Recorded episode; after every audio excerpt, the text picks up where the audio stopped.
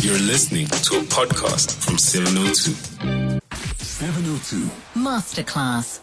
Now, in our masterclass today, we're talking mountaineering. Now, Remy Kloos has just set two phenomenal records. She is the first South African to ever do a back to back double summit of both Mount Everest and the sister peak Mount Lhotse in a 24 hour period.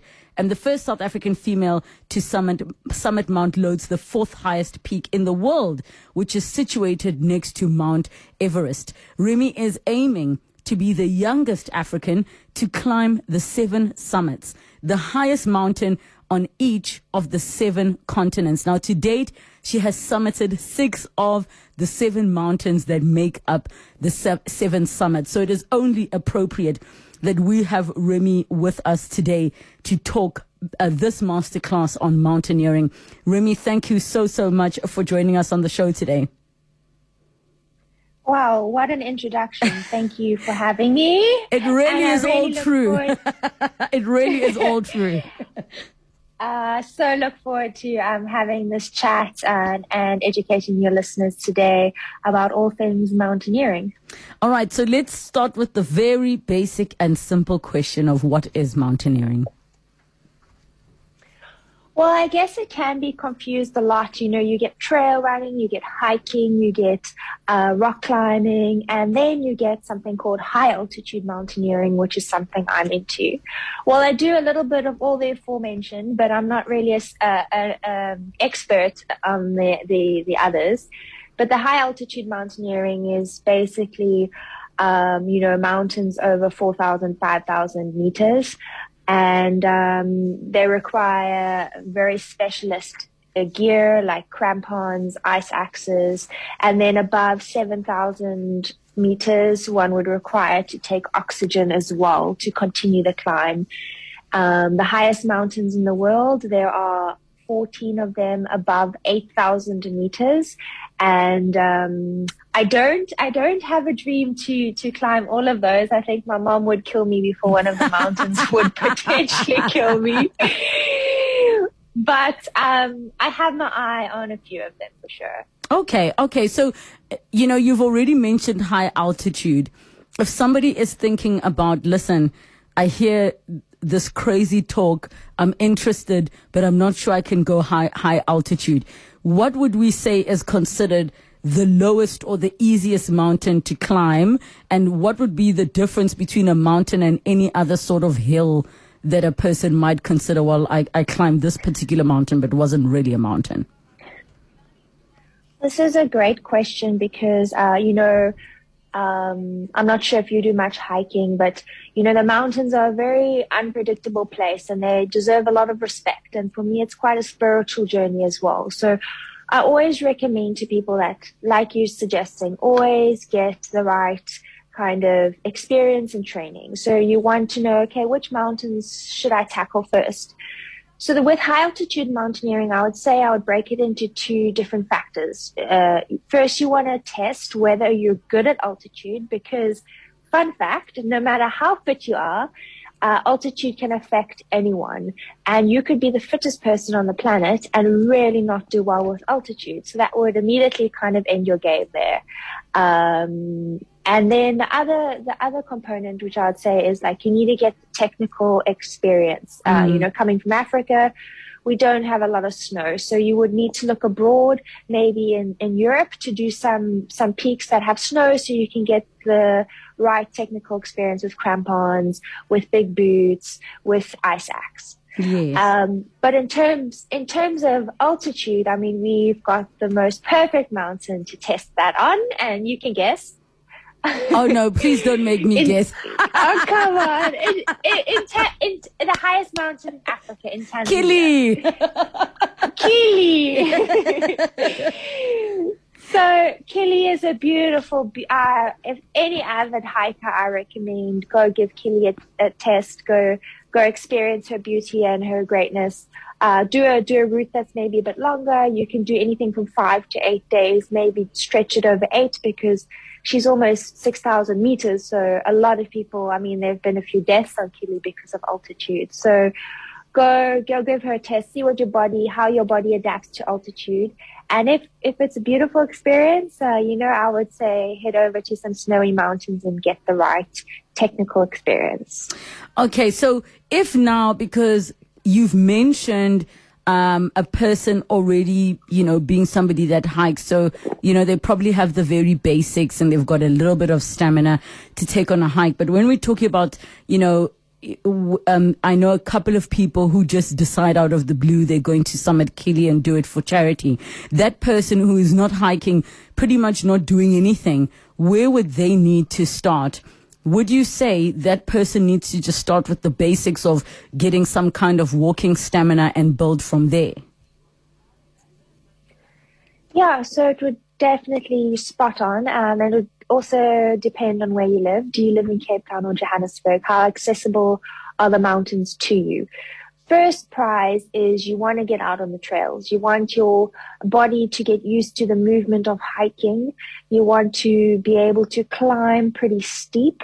So you want to, you know, I mean, you can do the stepper in the gym. That's a, a go-to for many people. I don't like the gym. I need to be outdoors, but it's a very good one just to get the stamina of climbing uphill. Put on a weighted pack. There's nothing that they, nothing is quite like simulating exactly the environment in which you're going to hike in. So put on a weighted pack, even if you're in the gym, who cares? I've done it. and then, uh, you want to walk in your shoes as well. So you probably get a, a shoe with a little bit of ankle support. Um, and then you want to break it in. You want to test it out. Um, I remember when I was a pretty much a novice when I climbed Kilimanjaro and I, I was based in Joburg at the time and I bought my shoes. I was so proud of them. I wore them out. Um, in Maboneng, in, you know, in town. Yes. I went out with these hiking shoes. Just, you know, I, there was no ways I was going to get a blister out there because those little things, you know, they can really ruin a, ruin a trip. So, you know, you want to get the right gear and equipment um, as well. So, uh, you luckily enough, you know, hiking and Kilimanjaro is uh, has got no. It's not very technical, so it's one step in front of the next, and we're all blessed to have two strong legs that can take us to the summit. And uh, yeah, just put them to use. Put them to use in in every single way possible. All right. So I still have to ask you the big why and how you got into it. But I want us to take a break and, of course, invite all of you that are listening 011 883 0702 in the WhatsApp line 0727021702. Any questions you may have for our guest, Remy, um, regarding mountaineering, basically 101. Maybe you want to get started, or maybe you also would like to summit some of the mountains that she has summited or want to know where to get started. Share your experiences as well. It's 16 minutes after 2. 702 Masterclass. In our masterclass today, we're talking about mountaineering and we're speaking to mountaineer Remy Kloos, who has done some phenomenal things. And uh, we actually started up the conversation with the part of getting started. But Remy, I really want to know when did the bug bite you? What is the thing that is so thrilling in terms of mountaineering? Because for many people, it's it sounds like torture. And then maybe share with us your journey in getting started. Sure. I mean, you know, it's, I love this question because many people think, you know, uh, for someone who's just summited Everest and Mount Lhotse, you know, mountains and mountaineering have been something in my life since, you know, since I was walking, but that's not quite the case. Um, I was living in Joburg, uh, for five, six years prior to 2017. And so, as you know, the, the mountains aren't that accessible. Um, I've come from a past of suffering from um, mental health battles like depression and anxiety. And it was in 2016 when um, I had reached an all time low in my life. And I knew I didn't want to go back to a dark place. And for some reason, I don't know, maybe it's Africa's charm, but I just had this calling to climb Kilimanjaro. Um, so within a few months, I'd, I was standing on the roof of Africa. It was the 1st of January 2017. And I knew from that moment that there was this soulful connection to the mountains and that this was going to be something very, very big in my life. And that's how my, my journey started. And I think it is so, um, just courageous of you, number one, of tackling head on a challenge that you were facing. You know, we here on 702 afternoons in the station understand very much how mental health is a massive priority for many people so I'm so, so happy for you that you were able to find, to find the solace that you needed in climbing because I, I definitely can imagine just by virtue of the fact that you are out, outdoors, you're getting some sunlight, you're exactly. breathing in fresh air. That in itself has its healing energies and properties. So having gone through that experience and then deciding, okay, I feel like I need to climb Kilimanjaro. Were you already a relatively active person or were you pretty much starting from scratch?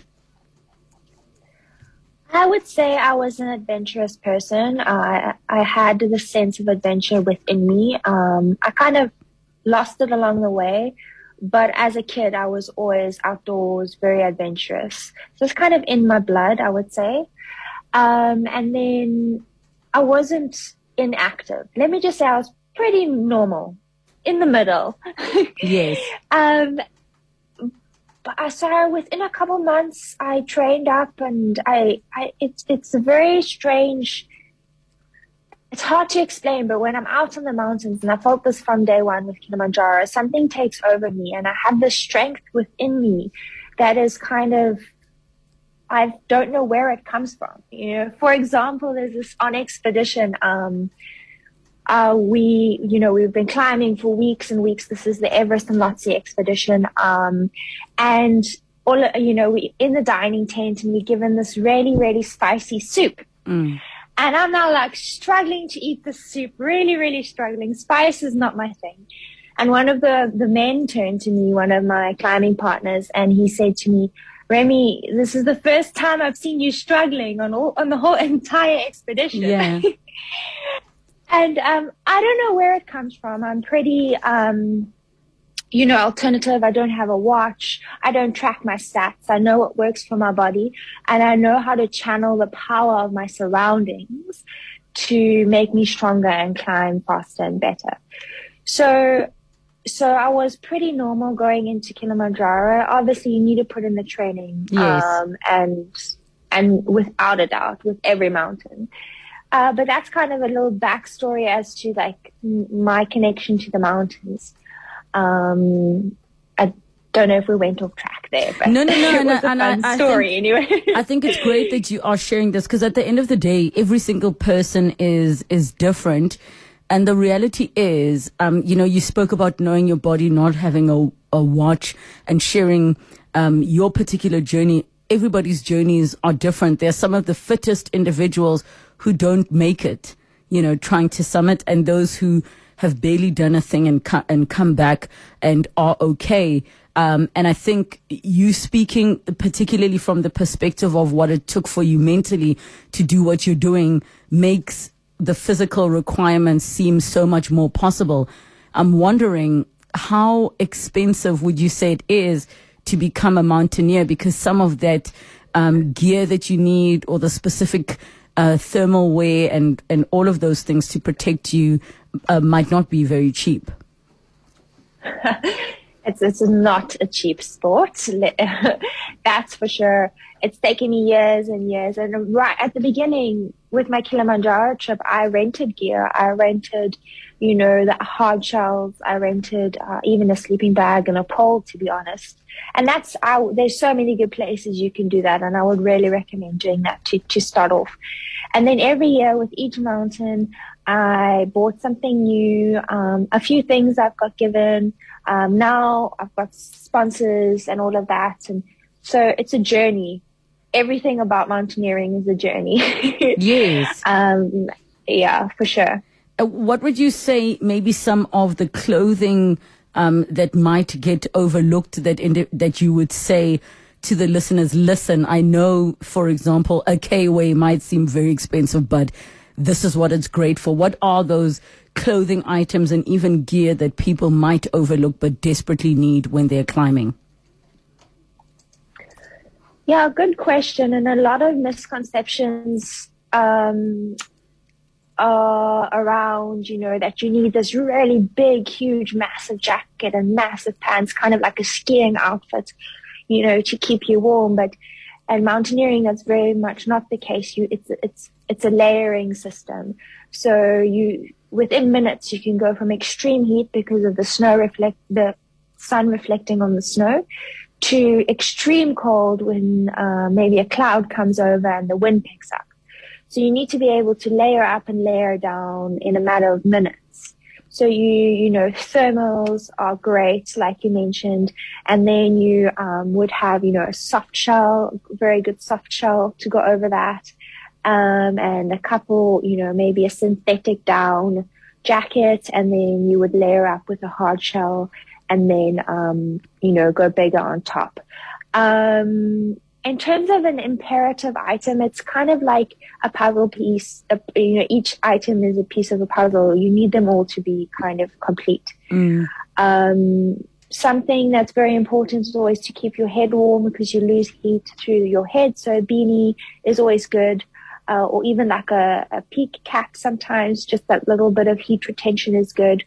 Um, even layering on, on your hands with liner gloves and you would layer up as well to more um, hardy gloves as well.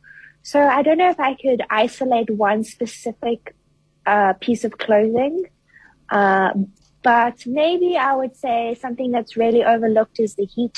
To be honest, on the mountains, so I would say a good sun a sun hoodie. So it's like a really light cotton long sleeve top that has a little hood that you can just flip over your cap and really protect your face from the sun. I cannot tell you how many of my teammates faces are burned to pieces. Mm, mm. um, luckily, coming from Africa, I have a little experience, you know, with the heat and what it's like.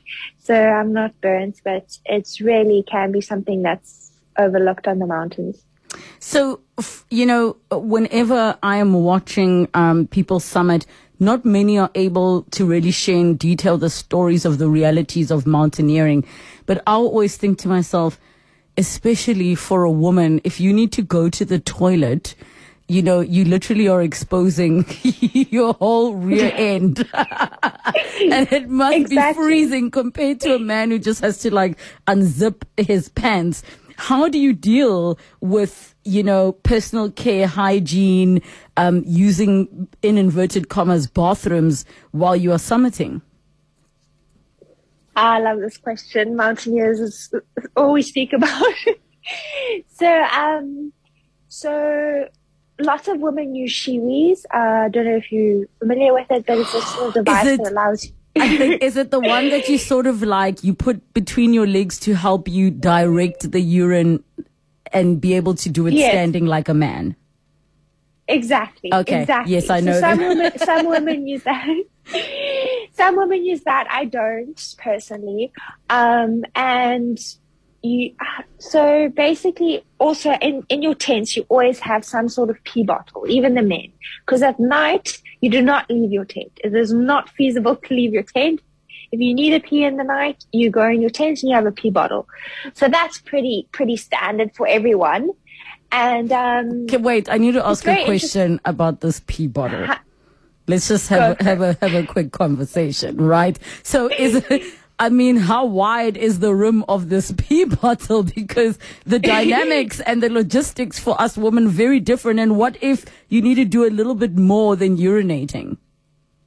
Yes. So no, the, the, pee bottle is great. It's actually a now I use a Nalgene bottle and most women use it and the mountaineers will be familiar with the term Nalgene bottle. You can get them now in most outdoor um, stores. It's actually a water bottle, but it's durable. It takes boiling water. It takes cold water. So you, you need to be very careful. You need to have like a bright red, um, you know, pee bottle because it looks the same as your drinking bottles and it's about a liter.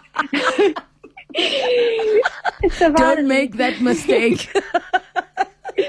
no, I've heard, I've heard a few horror stories around that. So, um, so yeah, and the, the, the, the nozzle is really wide. So it's very easy and seamless. I've had no issues, um, luckily.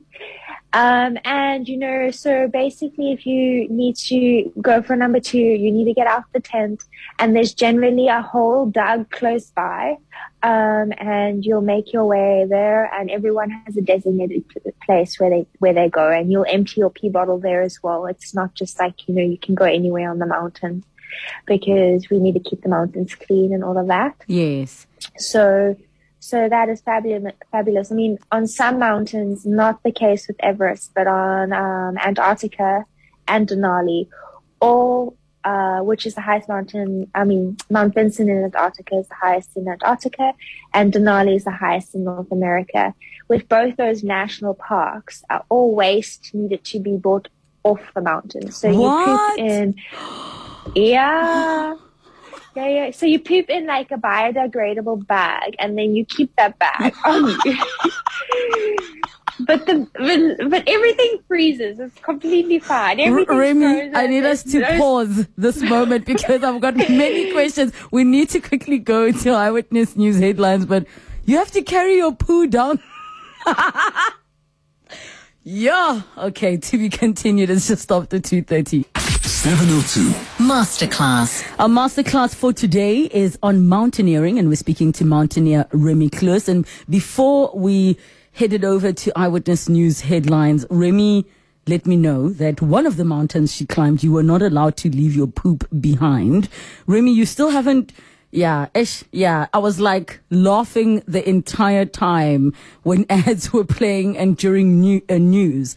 But share with us what the reason is again that you can't leave your poop behind. And I'm assuming, like you said, the bag, it's not like it's going to smell or anything. It just freezes up and becomes biodegradable. Yes, exactly. Um, so with Antarctica, I mean, you can. Uh, so it was in two of the mountains. It was in Alaska and in Antarctica. You can imagine uh, what a human waste would do to a, to a continent like Antarctica. Um, so it's leave no trace. It's really we want to um, keep these places, these national parks, as pristine as possible.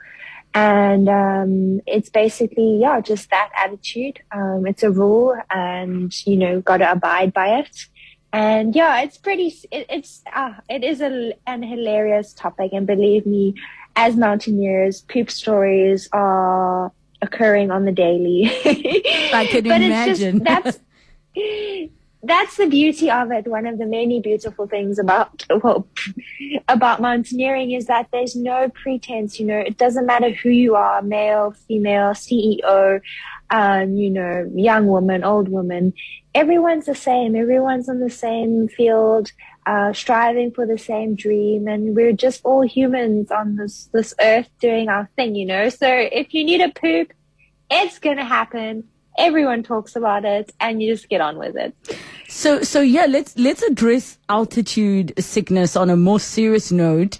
You know, what are some of the symptoms that a person can experience? sure. So there are two types of altitude sicknesses. You get HAPE and HACE. So HAPE is high altitude pulmonary edema and then HACE is high altitude cerebral edema. So one affects the lungs and one affects the brain and it's basically the buildup of fluid on either the lungs or the brain. And the buildup of fluid around the lungs is somewhat manageable. You just need to drop down uh, as fast as possible. So symptoms will be, um, you know, headache. You'll be fatigued. You'll feel sleepy.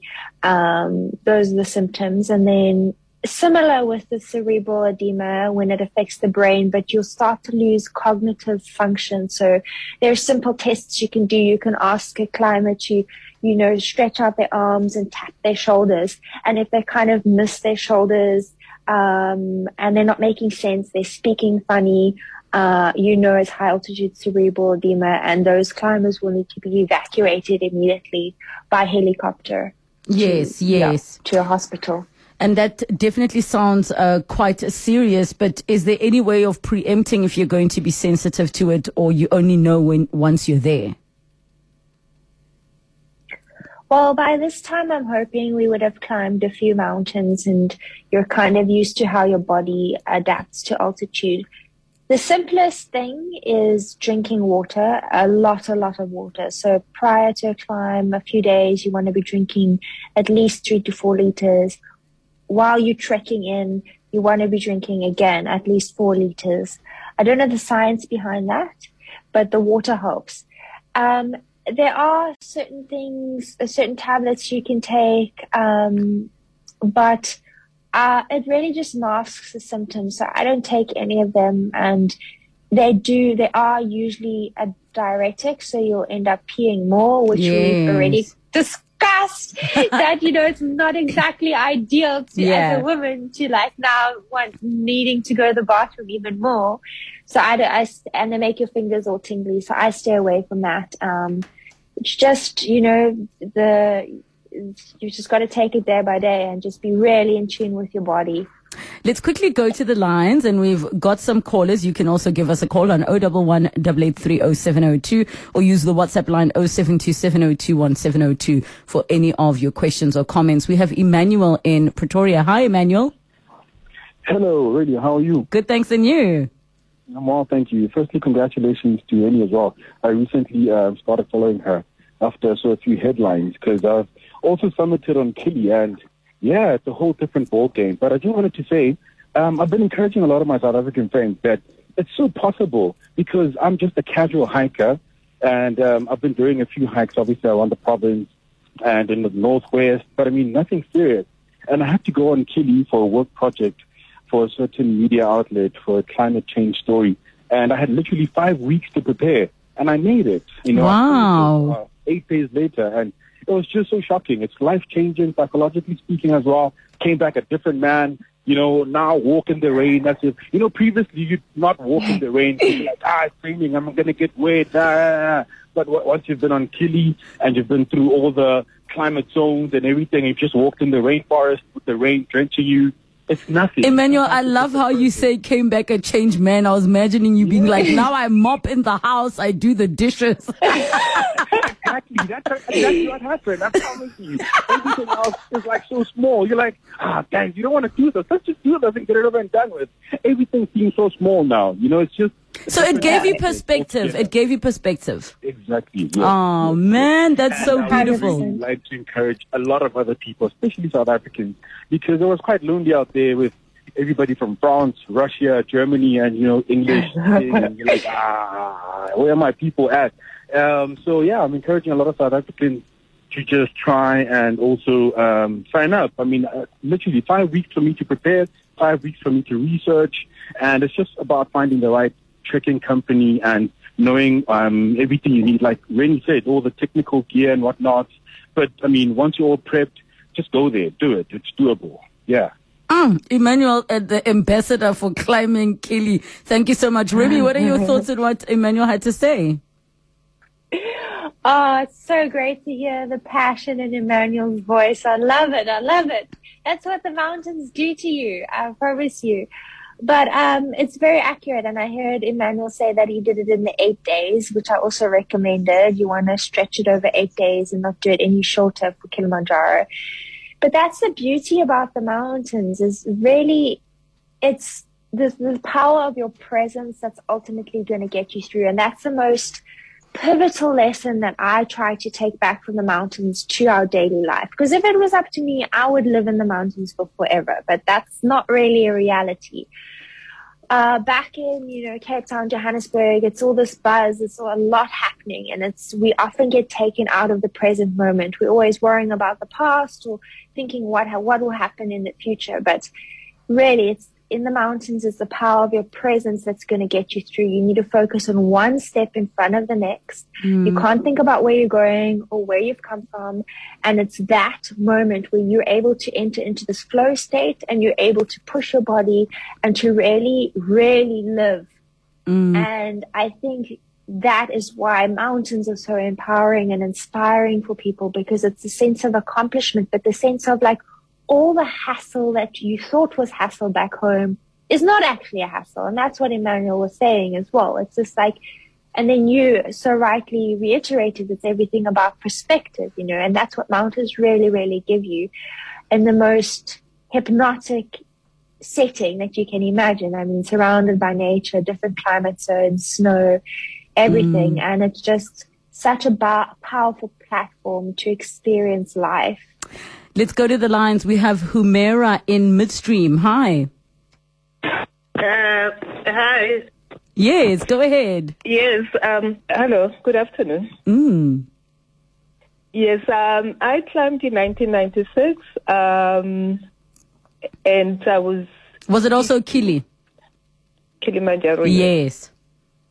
Yeah, there were 11 of us, and uh, I must say that we were not prepared. All that we knew was that we had a lot of mountains in our own private lives to climb. And my mountain was the 50 years I'm crossing over. And other people had very, very life changing challenges. Um, some, I remember one of the guys actually had considered um, suicide and we all decided if we can climb the highest mountain, if we can conquer the highest mountain in Africa, we can conquer anything else. And that's what we did. And hence we took the most difficult route. Um, it took us five days to climb, and we used the Coca-Cola route to, to ascend, which is just one day. So um, it was really we had a lot of lessons um, that we got from uh, climbing the mountain. Firstly, that uh, they say pole pole gives you luck on the mountain, so you have to be um, very patient. You can't rush because you run out of oxygen. Mm. So uh, I think in every language, in every religion, they tell you to be patient. And uh, when you climb Kilimanjaro, that's where patience really pays. Yes. Well, listen, congratulations at 50 years old. That is absolutely phenomenal and not really having trained. Um, thank you so, so much for sharing your story with us. Let's go to Modekai in Johannesburg CBD. Hi. Hi, how are you? Good. Thanks. And you? Good, good. So um, I just wanted to congratulate uh, Remy on her achievement. Um, we used to work together at um, Growthpoint uh, before she left. I don't know if she still remembers me. Hey, Remy. Yeah, yeah. I can hear you. Thank you. That is awesome. What a what a treat to to receive your congratulations. No, no problem. I, I, I also just have one question for you. I know in the office environment you're not too too well adapted to the cold. Um, how do you then manage that when you go to um, the the peaks of mountains? Because there it's, it's very cold. So what, what advice do you have for people? oh my gosh, well this is hilarious. Yes, oh my gosh, the air conditioning in our office at Growthpoint was horrendous. I'm sure it's in all corporate spaces. It's always that struggle where the females are like putting the, their temperatures up and the males are like putting it down. But that's very accurate. Um, so on the mountain, you know, you've got the right technical gear to keep you warm and uh, when I'm climbing with the body moving the whole time, you generate quite a lot of heat. Um, so I managed to stay warm. But in Antarctica, I did manage to get some frostbite on a couple of my fingers. So this was in January of this year. Um, and I was the only one in my team to, to get that. And I don't know how it happened, but maybe I also have a little bit uh, of issues with circulation. But um, luckily, uh, the temperatures on Everest and Lhotse this year were uh, pretty manageable. I also managed to have some heated gloves, um, which uh, which was a game changer as well. So I I, I managed to make my way. Thank you so, so much uh, for that call. And I think that must have been absolutely uh, painful uh, for you uh, on your hands. Because I always wondered to myself, when you start to feel like you're really cold, are you not get, just getting yourself warmer? How does it reach the point that you that you start to have frostbite? Yeah, you. I, I, interesting question. I mean, I didn't even realize it was happening, to be honest. I mean, some of my teammates, I mean, okay, they are from Russia, so maybe, maybe they, they, they were a little bit more, you know, used to the cold as opposed to this African girl just doing her thing in Antarctica. But they, they had their gloves off in the summer taking photos and I never had my hands exposed. Um, so I'm not quite sure how it happened, but as soon as I got back to high camp and I removed my gloves, four of my fingers had like this white tip to them. And I realized that, that in that moment that this wasn't too good. So it wasn't full on frostbite where, you know, it went black because that's actually when you can't get the, the can't really get the blood to return. So then as soon as I got back down to base camp, treated the fingers, had to dress them, put aloe gel on, um, had them all bound up. And I actually lost like the nails to those fingers and everything because the skin died. But oh, they Yeah, did they come back? super- yes, they're back. They're all they're back. Oh, I'm so relieved for you. yes. Okay, okay. Um, so it was an, it was a reminder uh, to just be absolutely you self care on the mountain so important. You have to always check in on your fingers, wiggle your toes, make sure everything's okay. We've got a voice note that's come through on our WhatsApp line. Good afternoon, Relay and your guest. I just wanted to find out if the, there is or there are any medical conditions that may inhibit you from mountaineering. Thank you so much, Terry. Bye. All right, did you did you hear that, Remy? Yes, any medical conditions. Yes. uh, that would pro- prohibit. Um, you know, people are just so inspiring these days. They there were climbers out there with um, amputations, you know, climbing with you know no hand or no leg or whatever with support, obviously. Um, so I'm not obviously not a doctor or experience. I don't have much experience with different types of medical conditions, but I'm assuming if you had sort some sort of spinal problems, you know, could be challenging. Or, you know, if you had ep- really bad epilepsy, I'm assuming that could be dangerous as well. Um, so it would probably depend on the, the, the, the degree of the medical condition. But, you know, so many people are achieving so many incredible things these days. Um, and, you know, just like the mental health as well, you know, not letting it define you and just, you know, trying your best to do what you can and mm. just trying and giving it a go, you know, that's, that's all we can do. And I think ideally, Well- ideally, anybody that is considering if you do have any pre-existing medical conditions, is to just go and consult with your GP or specialist or physician so that they can give you a go-ahead or maybe advise on how to better prep. Hundred percent. You need to get a sign off by your doctors. Most companies you climb with would, would require that. Um, and exactly, always consult a physician. I mean, there, there also before expedition, I take with a lot of different medications in case of anything and everything. And that's standard. Everyone has their medical aid kit and first aid kit because you want to be completely uh, self-sufficient up there. That well, for me, I want to be, and so I want to be have all knowledge on the different medications that I need to take in case something happens, and you want to have that on you at all times. We've got a WhatsApp from Robert in Houghton who says, Hey, Relebogile, nice masterclass. We climbed Kilimanjaro in 2019. It was the most difficult thing for me ever, but we made it, especially the Barranco Wall, as I'm afraid of heights. No desire to do Everest, though. We'll stick to the Drakensberg. Thank you so much for that message. We need to wrap up the conversation. I can't believe there's so many things we didn't get through. What are your final thoughts, Remy, on mountaineering? Oh wow! What are my final thoughts? How, do we have another hour, please? I wish. we literally have like 20 seconds. okay, okay. So for me, mountains, you know, they've been a platform for me to communicate my message and to empower and inspire. So it's always when tackling a mountain, you want to check in with yourself. What is your why? Why are you doing this? Um, how can we, you know, impact, um, impact, you know, people and as well as also just make a difference in the environment in which we're climbing.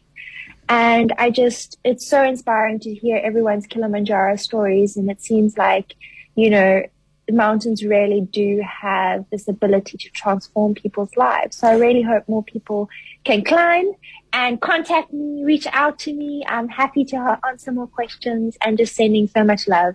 Thank you so, so much, Remy Kloos, Mountaineer.